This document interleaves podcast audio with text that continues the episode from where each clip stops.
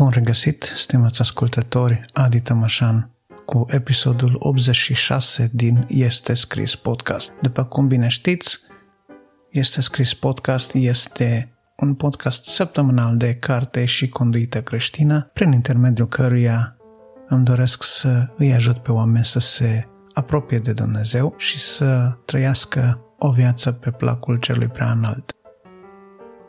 Cercetați Scripturile este unul din îndemnurile pe care Domnul Iisus le dădea, pentru că zicea El, pentru că socotiți că în ele aveți viață veșnică. Apostol Pavel de asemenea spunea lui Timotei de asemenea să cerceteze Scripturile la timp și ne la timp, să ia aminte, să facă ce este scris în ele și prin urmare aceasta m-a motivat să produc aceste episoade de podcast și de asemenea să vă recomand niște cărți care vă pot ajuta în demersul vostru de a înțelege Cuvântul lui Dumnezeu și de a vă apropia de Dumnezeu. Astăzi voi vorbi câteva lucruri din Cartea Evrei de la capitolul 13 și m-am gândit să intitulez mesajul de astăzi Să primiți bine sfaturile mele.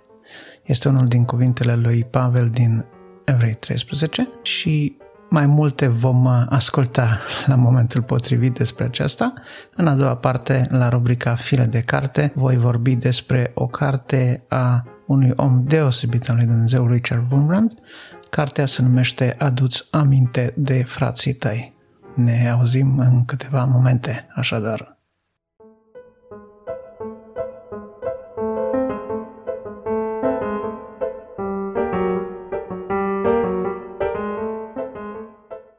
Uitându-ne în capitolul 13 din Cartea Evrei, către sfârșit vom putea vedea că Pavel îi îndeamnă pe creștini să primiți bine acest cuvânt de sfătuire, căci v-am scris pe scurt. Pavel avea autoritatea să dea sfaturi și se aștepta ca sfaturile date de el să fie ascultate.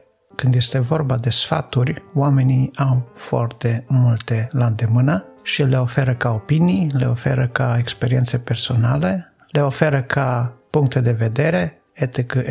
Și sfaturile sunt în același timp cea mai disprețuită marfă, dar de asemenea poate fi o marfă sau, dacă vreți, un loc din care putem extrage adevărate pepite de înțelepciune și de viață bună, dacă vreți, de îndemnuri la viață bună. Sfaturile sunt însă direct legate din punct de vedere al calității de persoana celui care le dă. Pentru că dacă primești sfaturi de la un om care este călăuzit de Dumnezeu, care stă sub înțelepciunea lui Dumnezeu, ai mai multă încredere să urmezi acele sfaturi. Însă dacă sfaturile primite sunt de la un om care n-a dovedit prin viața sa sau prin reușitele sale că punctele sale de vedere, opiniile, sfaturile sale sunt benefice, sunt de succes, aduc rezultate, atunci ar trebui să fim rezervați față de aceste sfaturi. Părerile, sfaturile, opiniile personale sunt chiar și în cadrul bisericii acele lucruri care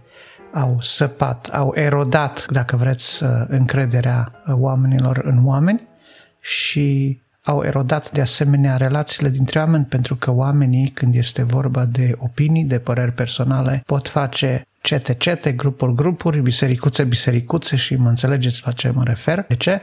Pentru că oamenii sunt foarte legați din punct de vedere emoțional de sfaturile și părerile lor. Sunt persoane care se simt jignite, care se simt atacate sau ignorate dacă sfaturile lor nu sunt luate în seamă și de aceea aș vrea să vă vorbesc puțin despre treaba aceasta, despre lucrul acesta în dimineața aceasta. Vorbeam ieri cu un frate păstor și spunea ar trebui ca sfaturile să fie date doar de oamenii care pot dovedi prin viața lor și prin realizările lor că au știut să facă ceva cu viața lor. De obicei, sfaturile sunt legate de cei în vârstă, de cei care au trecut prin viață, de cei care au experiența vieții. Însă sunt și mulțimi de oameni în vârstă, din păcate, care au trecut prin viață, dar n-au învățat prea multe din ea și nu sunt în stare să dea sfaturi sau nu pot sau nu sunt îndreptățiți să dea sfaturi.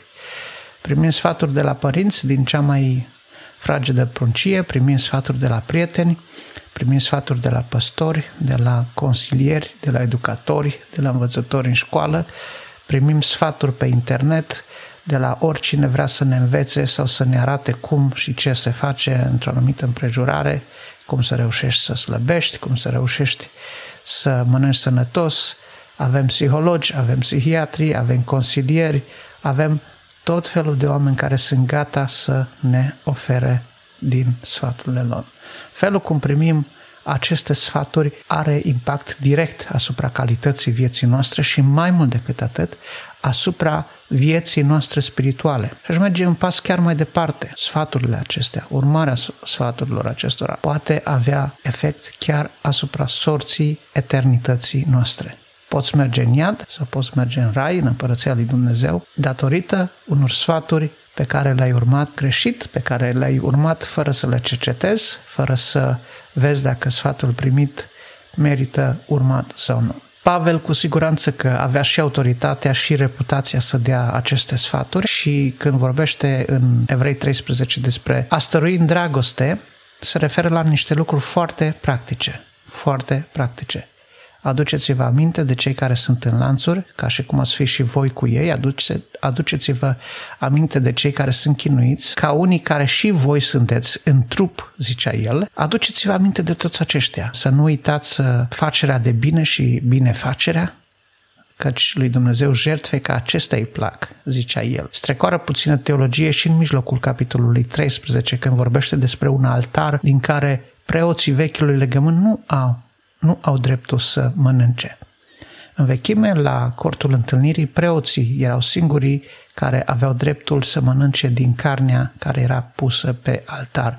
Erau, dacă vreți, părtași altarului. Noi, în nou legământ, suntem și noi părtași unui altar, însă altarul la care suntem noi părtași este de altă natură, este de o natură spirituală, dacă vreți. Nu este legat de o locație, nu este la Ierusalim, pe munte, nu este nici măcar în Samaria, pentru că ajunseseră într-un mod idolatru izraeliții să se închine și în Samaria. Deci altarul nostru este un altar care se construiește, care face menirea lui de altar oriunde am fi. Nu suntem constrânși de locație când este vorba de a zildi un altar. Pavel face aluzie la Avram și la stilul său de viață de traveler, de călător, cum zice, suntem străini și călători. El din loc în loc a ridicat altare până Dumnezeu i-a dat în stăpânire țara pe care a promis-o. Și vom putea citi în Geneza istoria multor altarele ridicate de Avram, pentru că el era în căutarea unei țări viitoare, era în căutarea unui loc din altă lume,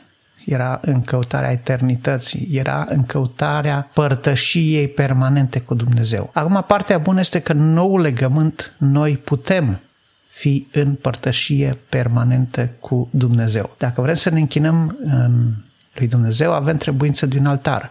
Și noi avem altarul cu noi. Avram trebuia să caute niște pietre de o anumită dimensiune, să zidească altarul la o anumită înălțime, să pună pe altar foc și să pună pe el animale ca jertfă doar după anumite rânduieli, nu putea pune pe altar orice. Altarul nostru este altarul închinării și ascultării față de Dumnezeu. Altarul nostru este altarul sfințirii la care Dumnezeu lucrează. El este acolo la altar, noi suntem la altar și prin închinare Dumnezeu ne sfințește și ne desăvârșește. Pavel, dacă ne uităm, spune despre acest altar, ne spune de faptul că Domnul Iisus a ieșit afară din cetate, adică separat de grosul mulțimii care mergea la templu, el a pătimit afară din cetate, s-a separat. Afară din cetate, sau dacă vreți, muntele Căpățânii era undeva foarte aproape de gunoi, de Gheena, de locul acela în care gunoaiele de la templu și sângele și resturile de oase,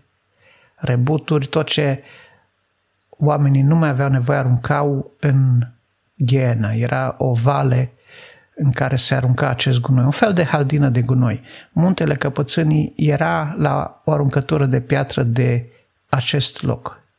Era la o aruncătură de piatră de acest loc din punct de vedere fizic vorbind. Domnul Iisus acolo a fost răstignit, pe muntele Căpățânii a ieșit afară și ieșirea aceasta afară, că a suferit afară din cetate, face de fapt referire la ruperea de lume. Noi, Sfinții lui Dumnezeu, suntem puși deoparte. Am ieșit din lume. Noi trăim în lume, dar nu mai suntem din lume, cum se ruga Mântuitorul în rugăciunea din Ioan 17. Deci, acolo noi suntem împreună cu El și dacă ne facem părtași suferințelor Lui, ne facem părtași și ne împărtășim din altarul Lui, la care avem parte noi, cei care am primit harul de a sta la masă cu Domnul. Deci, prin El să aducem întotdeauna lui Dumnezeu o jertfă de laudă, adică rodul buzelor care mărturisesc numele Lui. Și să nu dați uitării binefacerea și dărnicia,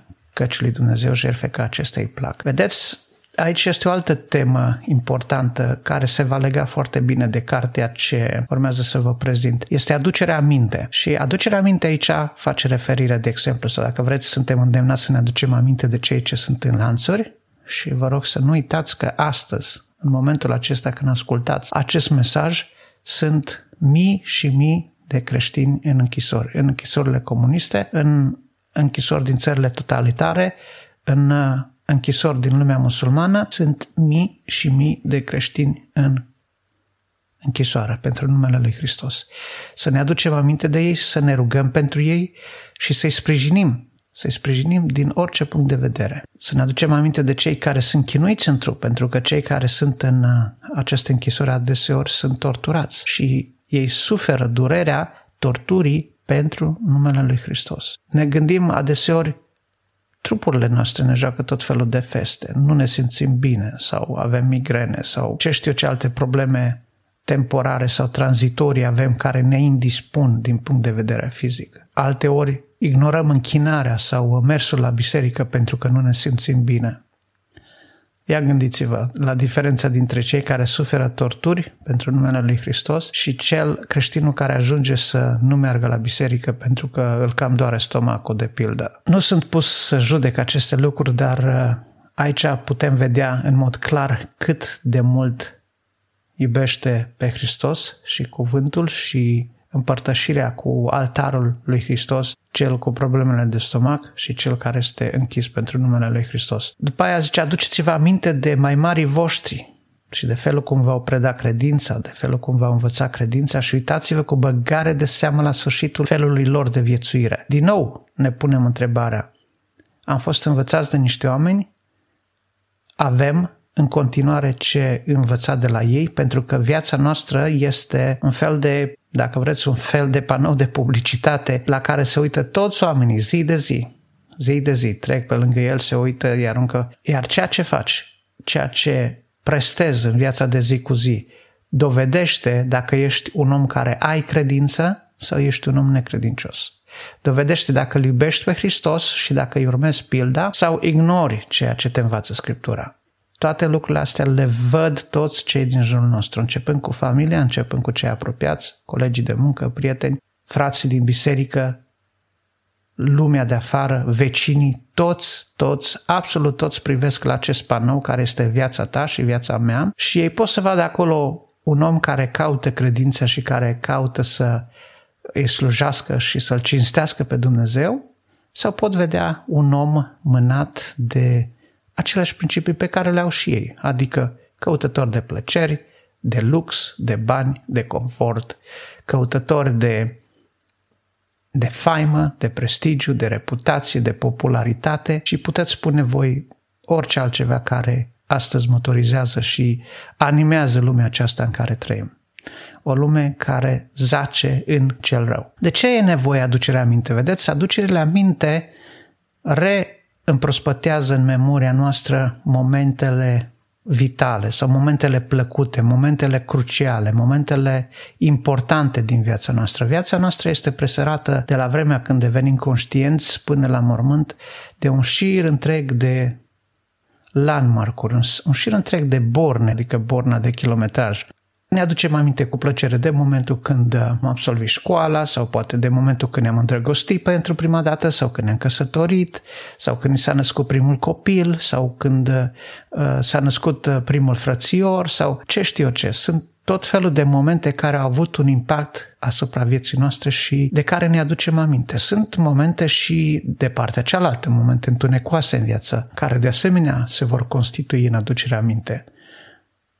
Ziua când mi-am pierdut vederea, ziua când am divorțat, ziua când am avut un teribil accident de mașină, ziua când cineva m-a înșelat sau când cineva mi-a furat o mare sumă de bani, ziua când mi-a luat foc casa, ce știu eu ce. Sunt tot felul de lucruri teribile care ni s-au întâmplat și acestea vin și ele în cohorta aducerilor aminte. Cele dintâi vin acolo și sunt legate de momente care au avut un impact emoțional asupra noastră și cele de-a doua, de asemenea, au avut și ele un impact emoțional. Cele din a doua categorie ne-au făcut să suferim, cele din prima categorie ne-au făcut să fim încântați, ne-au dat sentimentul încântării, al bucuriei, al fericirii, al realizării, al desfătării, nu știu. Aceste trăiri, de fapt, sunt lucrurile care le reexperimentăm de fiecare dată când în viața noastră se întâmplă aducerea aminte. Dacă îți vei aduce aminte cu precădere în viața ta de momentele urâte din viață, vei readuce durerea în viața ta. Dacă îți vei aduce aminte de momentele plăcute din viață, vei aduce împrospătare în viața ta. Îți vei aduce aminte de felul cum te-ai simțit când s-a întâmplat acel lucru minunat în viața ta. Și aducerea aminte are un rol extraordinar în viața noastră, pentru că imprimă în memorie de-a lungul timpului diferite lucruri din care noi avem de învățat. Sunt ca niște cărți pe care le-am studiat cândva, dar la care mereu ne întoarcem pentru că am uitat anumite detalii, am uitat anumite informații și atunci ne reuităm în ele, ne reîmprospătăm amintirile. Este bine când apelezi la aducerile aminte însă să te uiți la partea bună, să te uiți la lucrurile de învățat din aducerile aminte și să nu te concentrezi pe suferințele pe care le-au produs, în special cele din categoria negativă, dacă vreți, din categoria de impact negativ. Nouă nu ne place durerea și nu ne plac necazurile și nu ne plac suferințele și nimănui nu-i place să își piardă un copil, nimănui nu-i place să orbească sau să-și piardă auzul sau să fie părăsit de partenerul de viață, nimănui nu îi place așa ceva. Lucrurile acestea se întâmplă independent de voința noastră și au impact asupra vieților noastre, într-o mai mică sau mai mare măsură, dar chiar și prin impactul pe care îl au aceste necazuri pe care oamenii le pot trăi, Dumnezeu poate să ne îndrume și să ne ajute să învățăm ceea ce trebuie învățat de acolo și să modeleze în noi desăvârșitul său caracter. Vedeți, rugăciunea lui Pavel în sfârșitul capitolului 13 era Dumnezeu să desăvârșească în noi ce este plăcut lui. Învățăm în mijlocul tuturor acestor experiențe pe care le avem, învățăm că trebuie să ne lăsăm modelați, transformați zi de zi tot mai mult spre caracterul desăvârșit al lui Hristos. Este un proces, acesta este procesul sfințirii. Se sfințesc doar cei care se apropie de altar, care aduc o jertfă curată, o jertfă de laudă, da? Jertfa de laudă, jertfa mulțumirii lui Dumnezeu că ne poartă de grijă zi de zi, o jertfă curată, o jertfă de mulțumire. Binefacerile, dărnicia, iată, sunt alte jertfe, pentru că dăruim din venitul nostru și aș spune că pentru ziua de astăzi sau pentru vremurile în care trăim, de multe ori timpul pe care îl dăm în a ajuta pe cineva sau în a ne implica într-o anume ajutorare este chiar mai prețios decât banii. Sunt oameni care astăzi dau cu ușurință un ban din buzunar, dar nu ți-ar da o oră din timpul lor pentru nimic în lume. Pentru nimic în lume. Timpul păstrează pentru ei și ție poți să-ți dea un ban să... Vedeți, sunt situații când banul efectiv nu e de atât de mare ajutor cât poate fi efortul fizic, cât poate fi prezența ta fizică, cât poate fi timpul tău. Sunt lucruri diferite și din timpul nostru ar trebui să aducem jertfă lui Dumnezeu, să acordăm din timpul nostru atunci când e de trebuință. Au fost oameni care au pierdut din timpul lor sau, dacă vreți, au pierdut timpul rupând din calendarul lor și pierdând, să zic, prețul pe oră al unei munci pe care ar fi putut să o facă. Au pierdut o sumă de bani pentru că au ales, în locul acelor ore de muncă bine plătite, să meargă să stea la căpătul unui bolnav sau să fie de ajutor unui frate sau unui prieten sau unei surori care trece printr-o tragedie sau care are nevoie de un pic de suport în mijlocul durerii. Nu vei învăța și nu vom învăța niciodată să fim de folos în mijlocul durerii decât dacă noi înșine am trecut mai înainte pe acolo. Și am să vă mai spun un lucru care poate să vă surprindă. Cu cât ai fost mai mult în durere și cu cât ai putea să vorbești mai mult sau să fii mai de ajutor oamenilor care trec și ei prin durere, cu atât vei înțelege că ești total neputincios. Cu atât vei evita să spui multe cuvinte. De foarte multe ori în mijlocul durerilor oamenii nu au nevoie de cuvinte.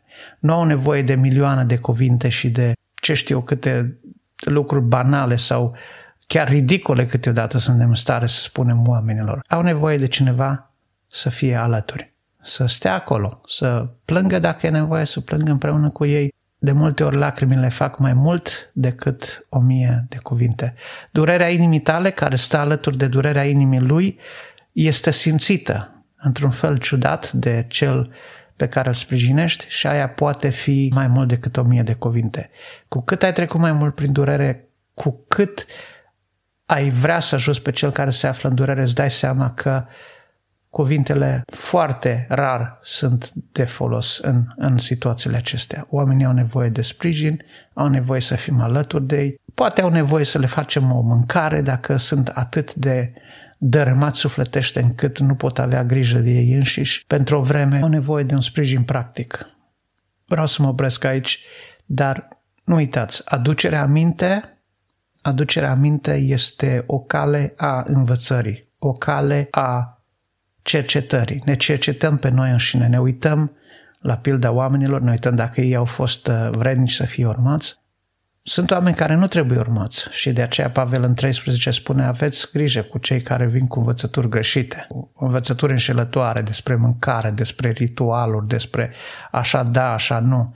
Nu este de niciun folos selectarea mâncărilor în viața de credință. De folos este să mănânci cumpătat și de folos este harul care ne mântuiește. Harul. Vedeți? Folos. Nu este de niciun folos. Cât de folositoare sunt sfaturile pe care le urmezi?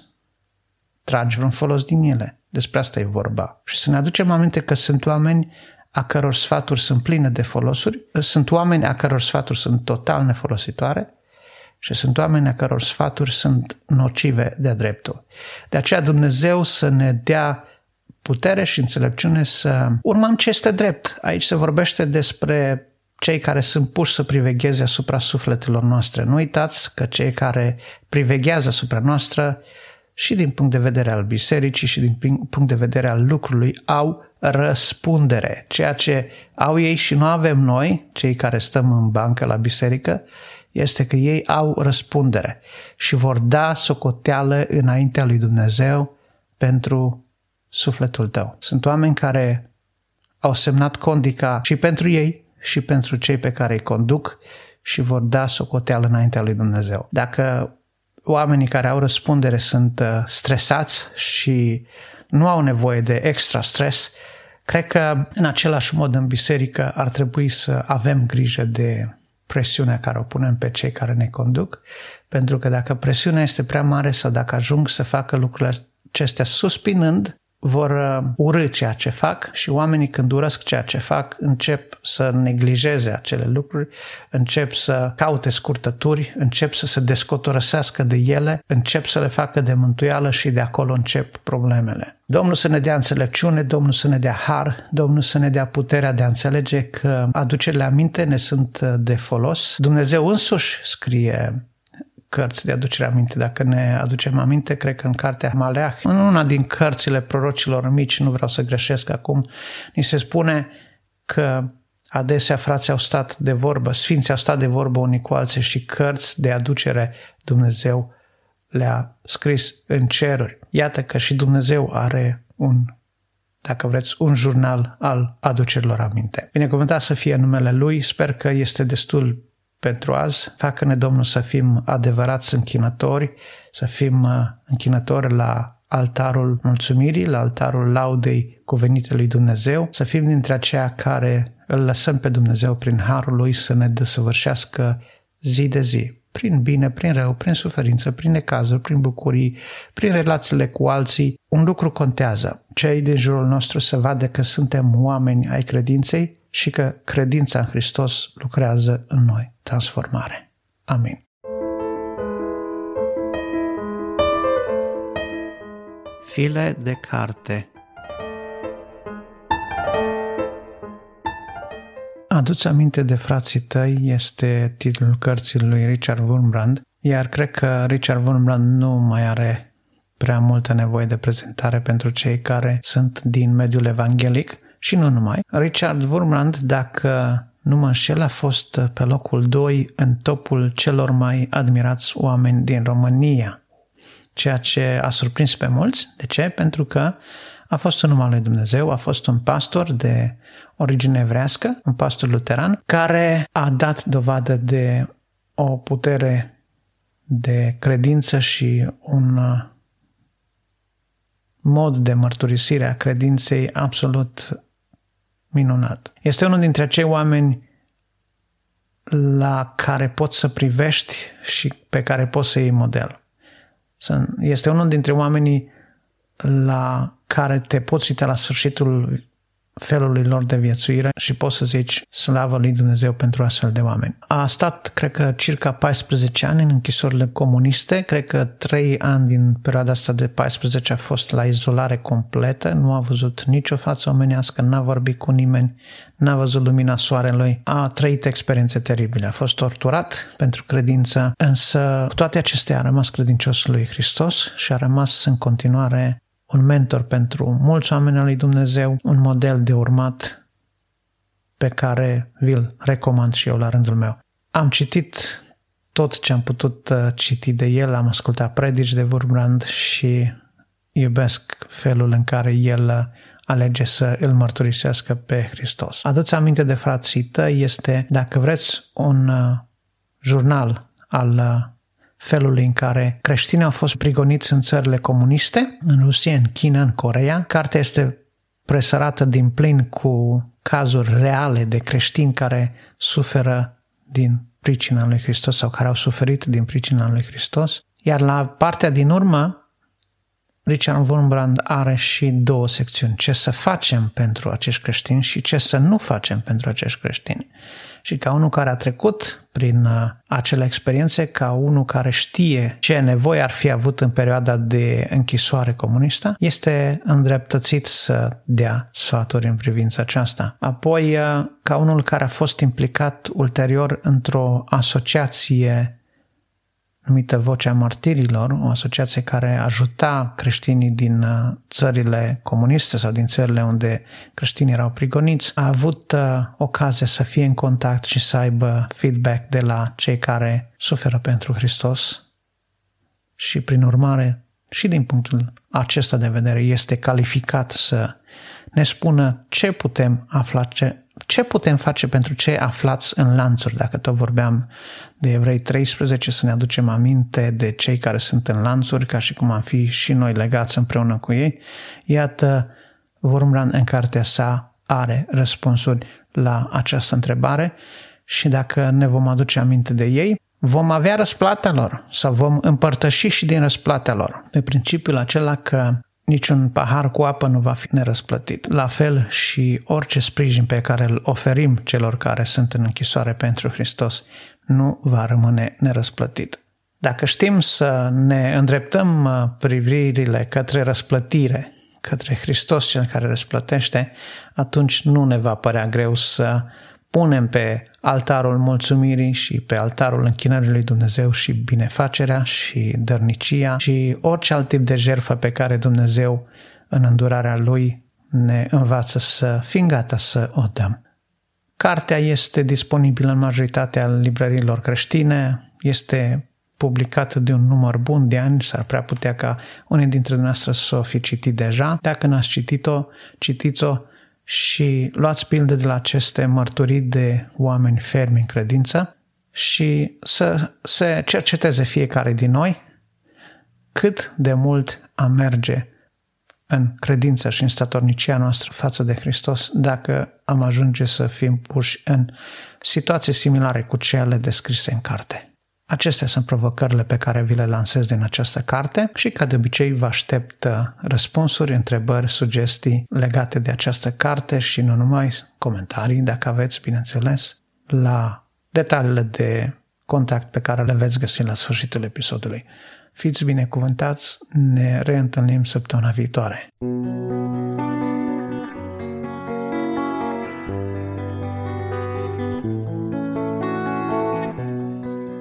Dragi ascultători, vă mulțumesc că m-ați ascultat și astăzi. Vă doresc toate cele bune și multă binecuvântare de la Dumnezeu. Dacă apreciați munca depusă în acest podcast și dacă credeți că acest mesaj poate fi de impact și pentru alți oameni, atunci nu ezitați să dați acest episod de podcast mai departe. Faceți share, asta va însemna foarte mult pentru mine, pe rețele de socializare, prin e-mail, ascultați-l direct pe dispozitivele dumneavoastră, oriunde ați fi, fie că e vorba de telefon, de computer, la bordul mașinii sau în căști în timp ce faceți gimnastică. Ascultați aceste episoade și dați-le mai departe. Este un lucru mic care poate avea un impact mare pentru foarte multă lume care ar putea asculta Cuvântul lui Dumnezeu. Nu uitați, podcastul poate fi găsit în toate aplicațiile majore de podcast printr-o căutare simplă, fie în aplicația podcast din iPhone, fie în Google Podcast pe Android sau chiar pe web, la adresa de web www.estescris.ro. Încă o dată vă mulțumesc că m-ați ascultat și vă aștept data viitoare.